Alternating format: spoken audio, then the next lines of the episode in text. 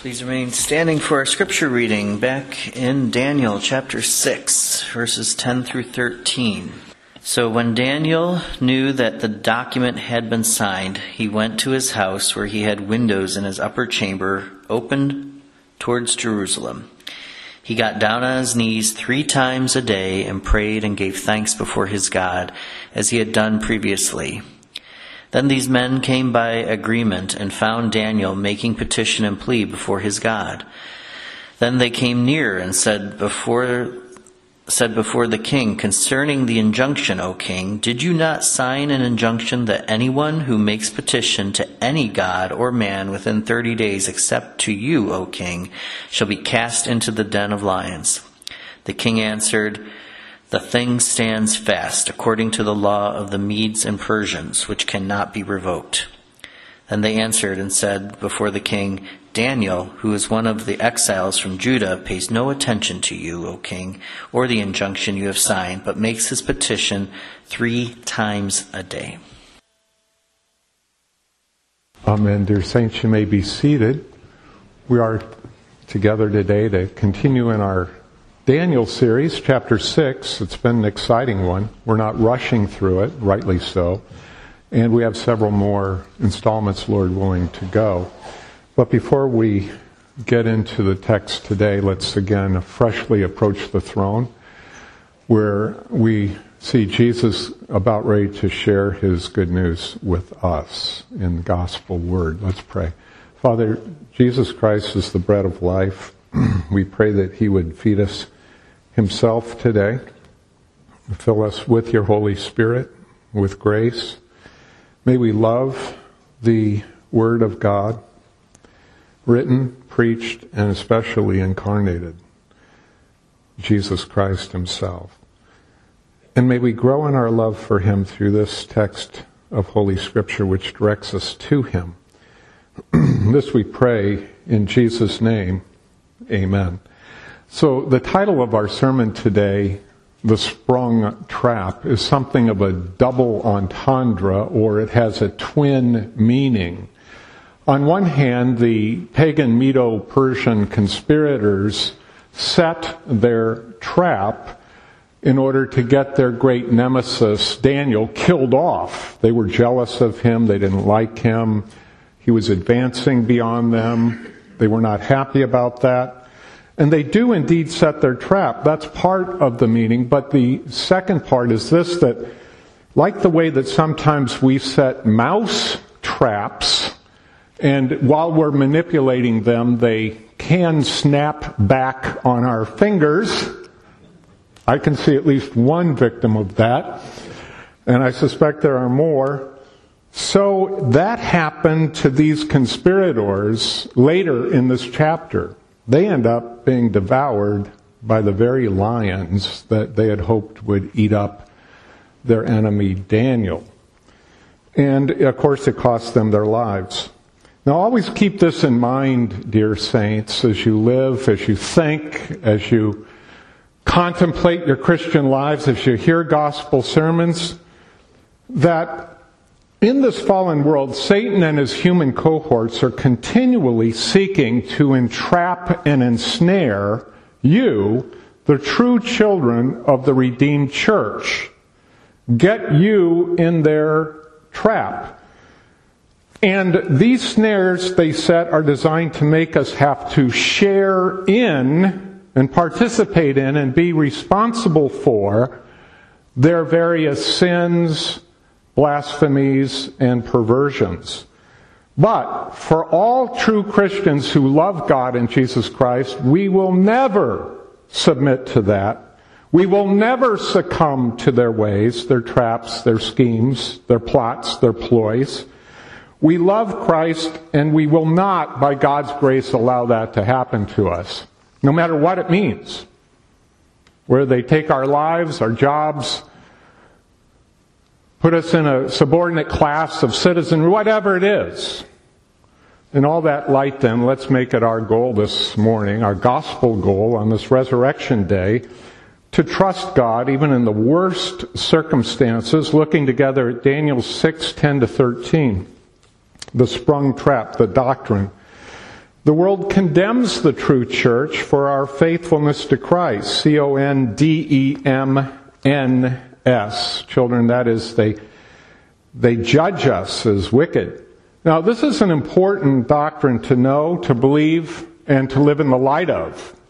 The world condemns us because we believe in Jesus Christ and love God in Him. Instead of it being happy that our gospel message glorifies God and actually enhances humanity and society and culture and the world and all of creation, instead of approving of us, it damns us. Nonetheless, we are totally and completely unmoved by that, unperturbed by that, unhindered by that, in Christ Jesus. None of their threats, their efforts unsettle us. Still, in our faith, let's face the fact that the world condemns the true church for our faithfulness to Christ. First, they will do all that they can to ensnare us in their sin. Obviously, that truth was brought out in the introduction, but allow me to add these few important details. Number one, that coexistence with them, the world, is not an option at all. They don't offer it as an alternative, and God Himself prohibits it. Says you must not be like they are. Romans 12, 1 and 2 is just one of numerous examples that we could bring forth. Secondly, that dealing with the world, we must realize that fair play is out of the question. No objectivity, no fairness, no room for debate, no room for discussion, no room for alternate opinions. It is off the table altogether. See verse 13 is a classic example of this. And the sooner we Christians realize this about the world, the better off we are. We should be realists in the most God glorifying sense of the word. Thirdly, our prudence in Christ dictates that we be as prepared as possible, as wise as possible, and as gracious as possible. And some of that is within our power, if you will, and some of it isn't. But Daniel's a good example of one who did the right thing no matter what. And we're going to look at that.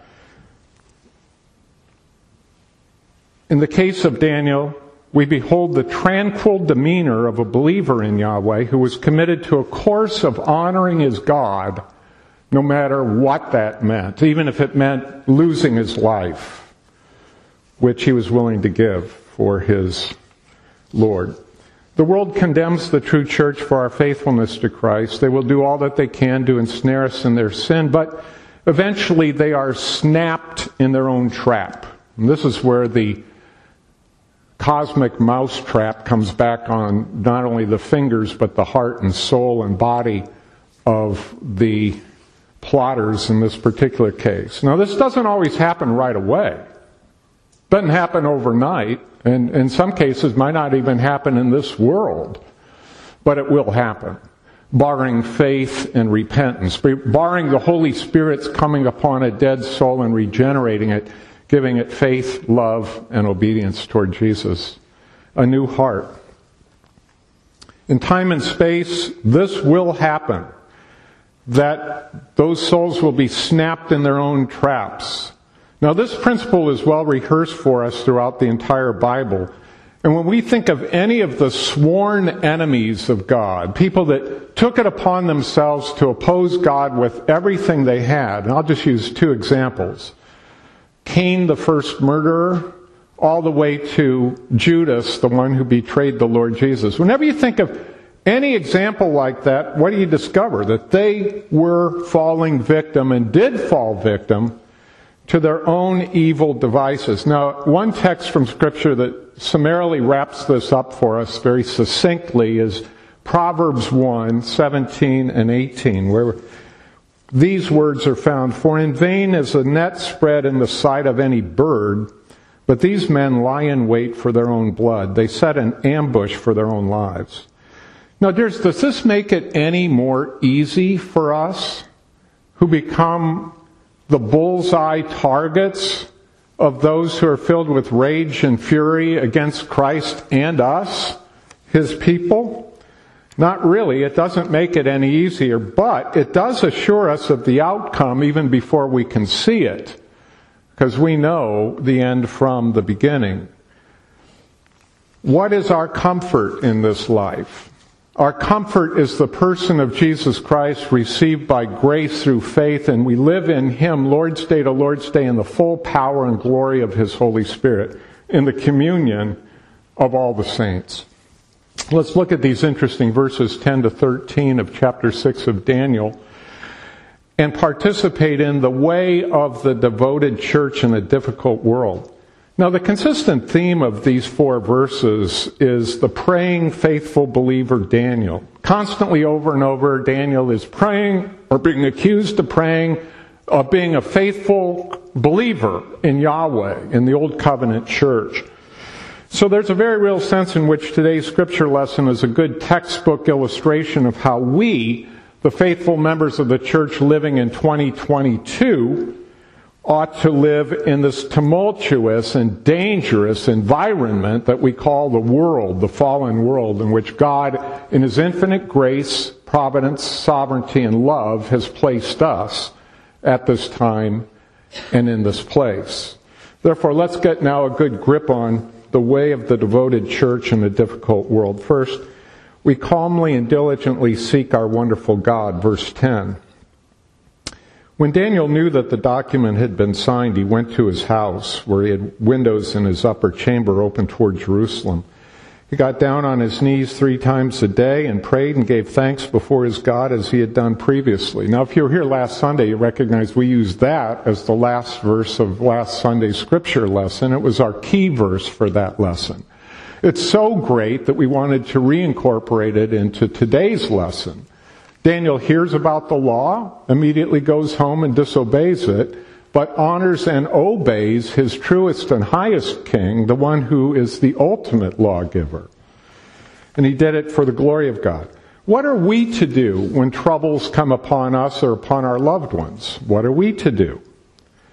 The same thing we should always be doing, namely, living before God in Christ Jesus in the full holy and free light of His grace, practicing privileges reserved for the church children of God, like faith, confidence, diligence, persistence, and prayer. We have to love the fact that nothing really changed for Daniel. This is interesting. He's been in, he's an old man now, remember. I think we calculate he's in 70. Well, it's not so old, but you know what I'm saying. He's up there a little bit. And so he's, for years and decades, he's been practicing a faithful walk with God in a foreign land. No priesthood, no sacrifices, no temple. He's the only prophet around. A, a few friends, Shadrach, Meshach, and Abednego. The church was small. It was there. It was more like a synagogue than it was a temple. And yet he made the best of it.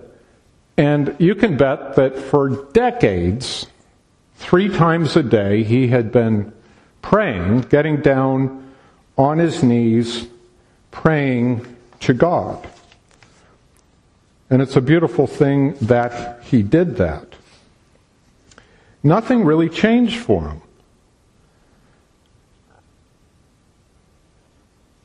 Were things going well for Daniel? Was he being exalted in the various kingdoms, first Babylon and now Medo Persia? Did the kings think well of him? Did Nebuchadnezzar like him? Oh, yes. Did Darius think he was the top guy in his administration? Sure, he did. Was he esteemed in his culture? Yes. Was he gifted? Of course he was. Were things going well for him? If they were, he got down on his knees three times a day and prayed to his God. Were things going badly for him? Like way back in, I think, chapter 2, when he's almost going to get killed with all the rest of the wise men of Babylon.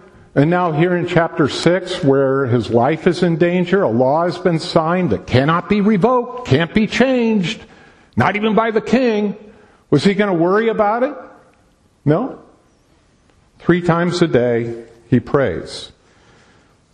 Have you and I faced in the past, are we facing today, and will we face in the future difficult, trying, troubling, hard, challenging trials, threats, and troubles? Yes, we have. Yes, we are. And yes, we will. No question. But there's, let me ask you this question, as good Calvinist. How has it always turned out for you? Every time. It's always turned out well for you. The proof is you're here today. Now, it doesn't mean that struggle wasn't hard, that it wasn't excruciating, heart rending, heart wrenching, terrible, painful, awful. You'd never wish it on anyone that you love. But you've come through it. You're more conformed to the image of Jesus. You still struggle with your sins. But you're better than you used to be in the sense that you have grown up in Christ, you've become more assured that your sins are forgiven, that you don't have to earn to merit God's favor anymore. And out of that wonderful truth, you have an engendered love for God that flows forth in your willingness to submit to whatever hardships and trials come your way. Now, none of us like them, myself included. But if it makes us more like Jesus, nothing can be better than that, because that's the whole point of being on this fallen planet, is to become more like Christ. Recreation in Him. The new man, the new person. And the way we have that happen is sometimes being threatened to be thrown into a lion's den or something else. After all, dears, what's really the most important thing in life? Is it what's happening in Ukraine or Russia or China or the United States or somewhere else in the world? Is, is that really the biggest? Not to diminish the gravity, not to say it's not important. It is important. It's very important.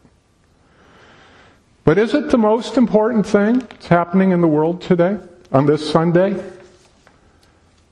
In March of 2022, is it? No, it's not.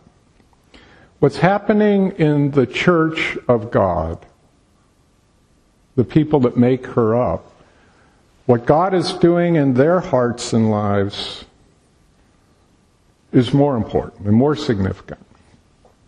Daniel knew this. That's one of the reasons he wasn't willing to compromise He wasn't willing to give in a little bit for a societal norm when a greater, glorious covenant truth was more significant to him.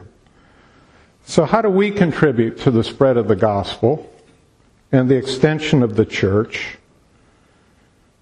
We do so through our faithful Sunday worship first, and from there into the world, we live as gospel ministers, wherever God has placed us school, work, home, neighborhood, wherever it is. Work, retirement, doesn't matter. And we pray ardently. We approach God throughout the week. That one means of grace that's reserved for us anytime. Granted, preaching sacrament, those are Sabbath day events for the collected body, but we can pray as we should, like Daniel did, anytime. The way of the devoted church, difficult world. Calmly, diligently seek our wonderful God.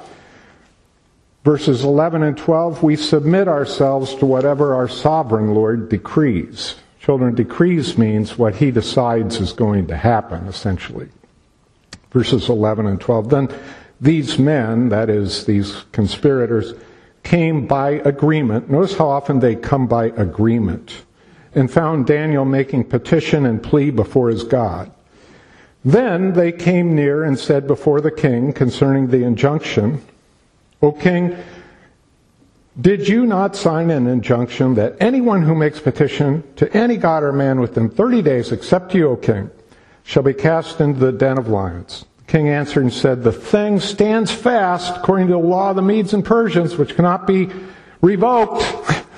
They, they snapped the king in his own trap. He's like, Yeah, you're right. We got that law of the Medes and Persians and can't be revoked. You're right, you're right. And now it's like, Oh no. He realizes by the way, why aren't these guys doing their jobs? You ever think about that?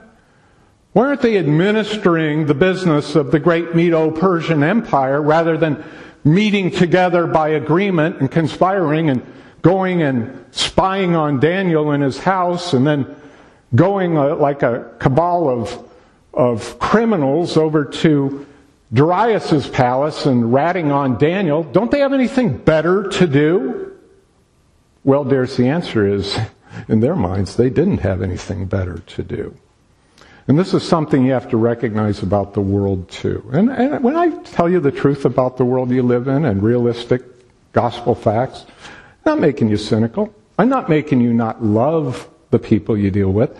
I want you to understand what you're up against, what you're facing. The absolute, clear, unvarnished truth.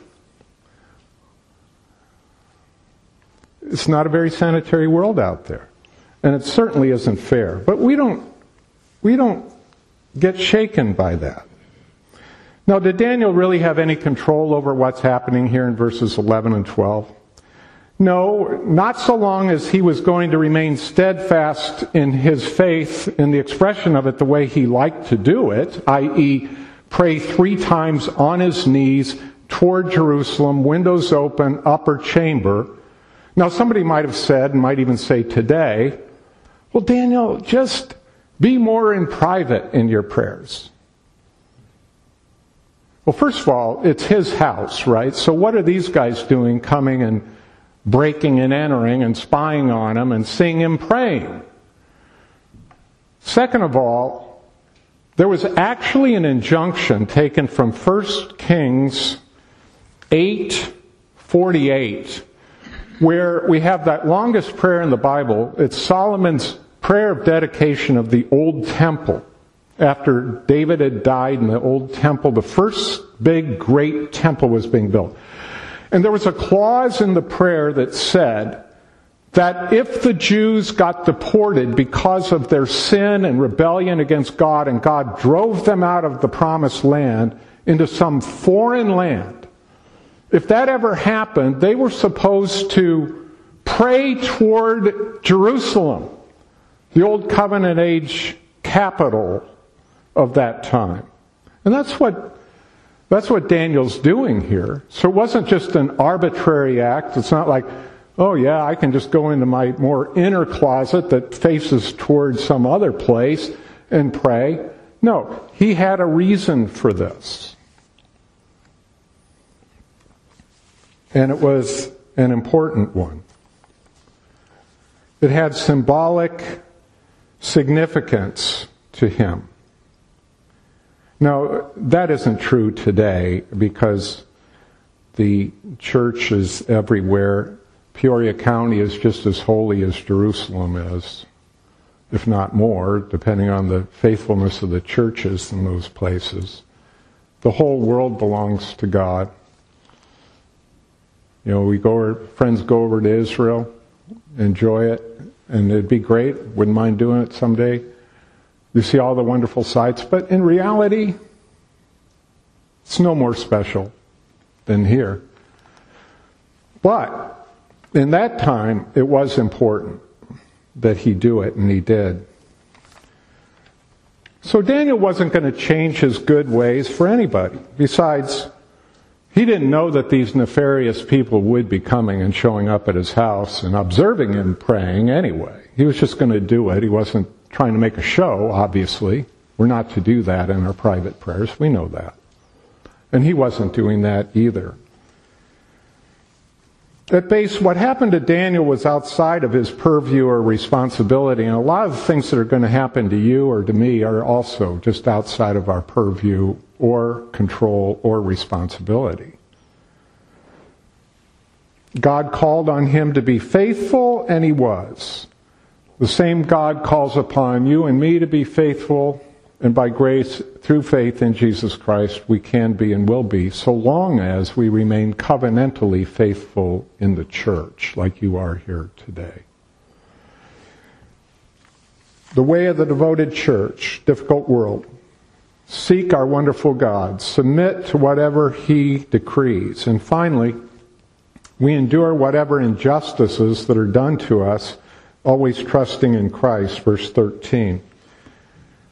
Then they answered and said before the king, Daniel, who is one of the exiles from Judah, pays no attention to you, O king, or the injunction that you have signed, but makes his petition three times a day.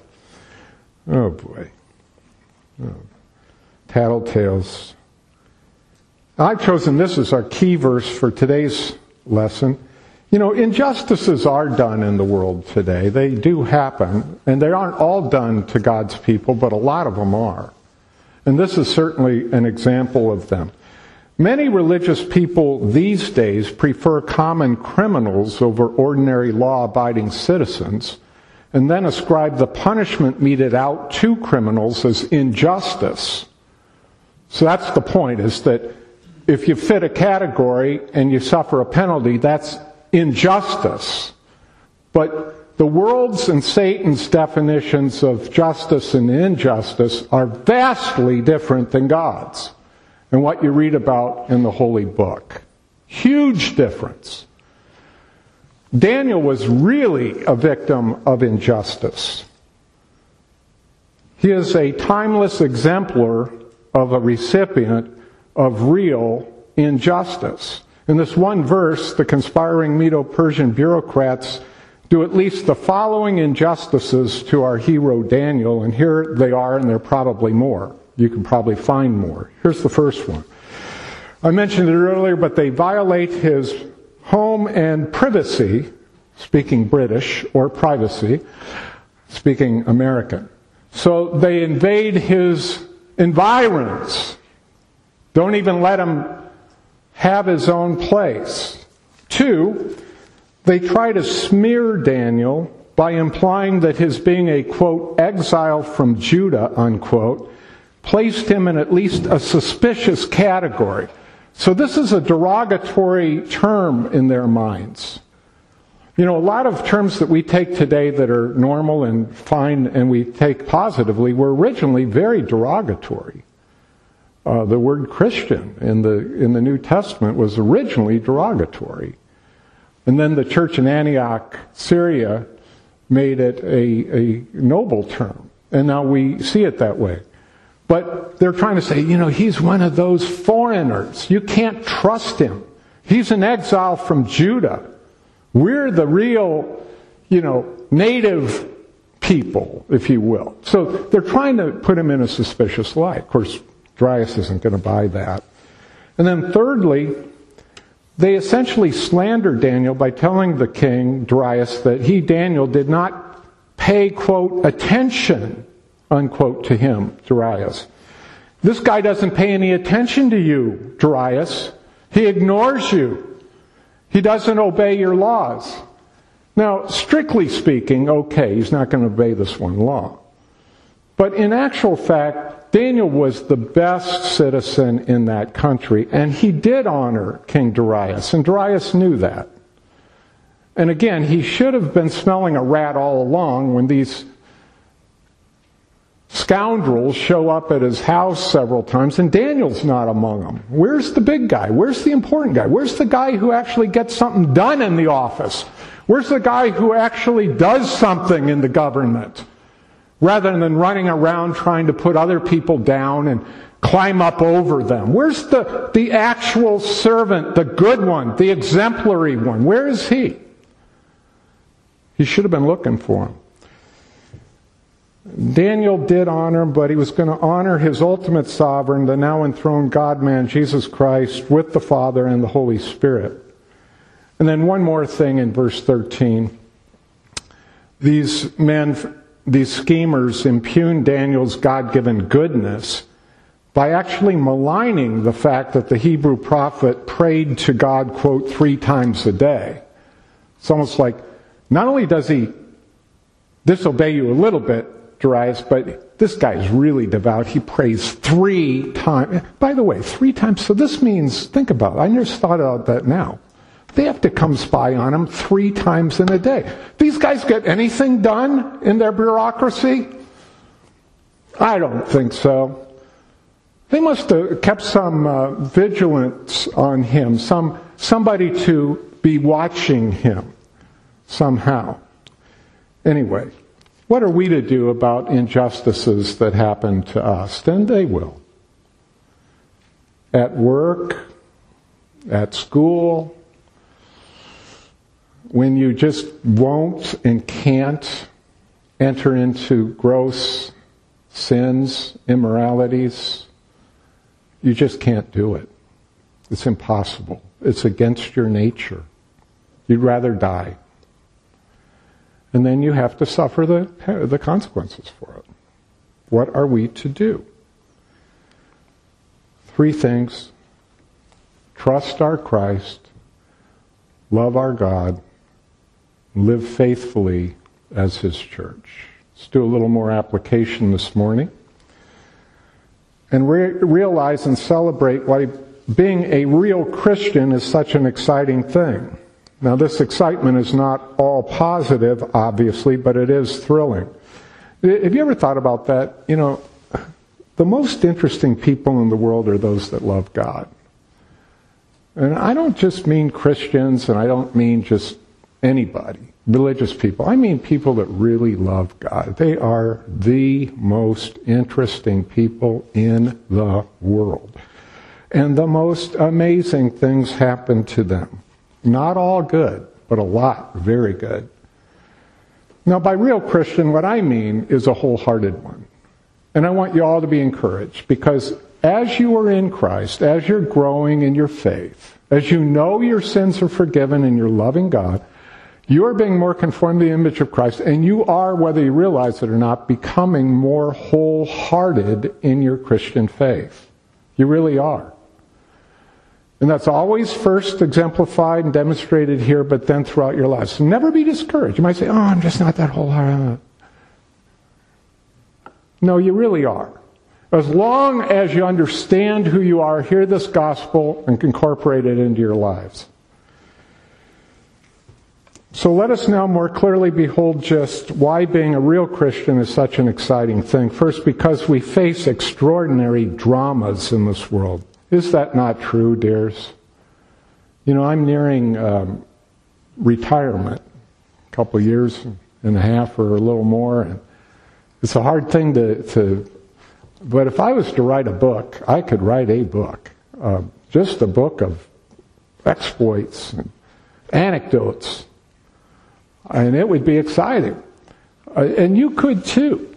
I mean, life in Christ is it's exciting. There's no question about it. Now, some of these are pleasant and delightful, which elicit great praise from us, like our sins are forgiven in Jesus' blood. We don't bear any penalty, any punishment, any hell, any damnation from God, Satan, the world, or anybody, even our own conscience. And Christ is risen from the dead. The gospel is true. This message is a life giving message. Faith comes by hearing, and hearing by the Word of God. But it can also be very scary and foreboding, as in the constant stress that we have to live in in this world. But there's, remember this, it's not really different than it's always been all the saints in every age have had to endure it. Some, some been worse times than others, but where has it always come out in the end? With the church on top. Cleansed, purged, refreshed, pruned. It's always ended well for us. Ever since the beginning of the creation that God made, even after the fall, every single time in human history, the church has come out on top. That ought to be an encouragement to you and to me. Does this eliminate or alleviate the fact that we have to go through hard, difficult, bad, terrible, excruciating, painful times? No, it doesn't. But it reminds us of the principle of Romans 8:28, which we used as our call to worship today. God causes all things to work together for good, all things, for those who love him, those called according to his purpose. That's the redeemed church, elect unto glory. Why being a real Christian is such an exciting thing because we face extraordinary dramas in this world, knowing that we will always come out on top in Christ alone. We alluded to this a moment ago, but I want to emphasize the in Christ alone part of the equation. It's in Christ alone that we have all our victory. It's in Christ alone that we please God at all. It's in Christ alone that all of our sins are forgiven. It is in Christ alone that we have all our hope. It's in Christ alone that we rise to the fullest expression of what it means to be a human being created in the image of God in this world. It's also in Christ alone that we have a gracious, loving, merciful, powerful, effective message to share with the dead and lost world around us, too which also needs to hear the same good news that we have received. Anyone who wants to live may and will. Anyone who wants to live, really live, not just exist, not just get along, not just do the world's thing of success, but really live, may. But it will be in Christ alone. So how do we find that glorious fact reinvigorated in us even today by our faith in Jesus. His blood, righteousness, His glorious resurrection from the dead, His assembling us as His church on this day to receive from Him encouragement. Just don't ever be discouraged. I know you will be from time to time, but ultimately don't. You are more than conquerors through Christ who loved you. That's Romans 8. Beloved, the sprung trap, you know, in a certain sense, ever since the fall, the sprung trap has been set for all of us sinners. It's waiting for us to fall into it.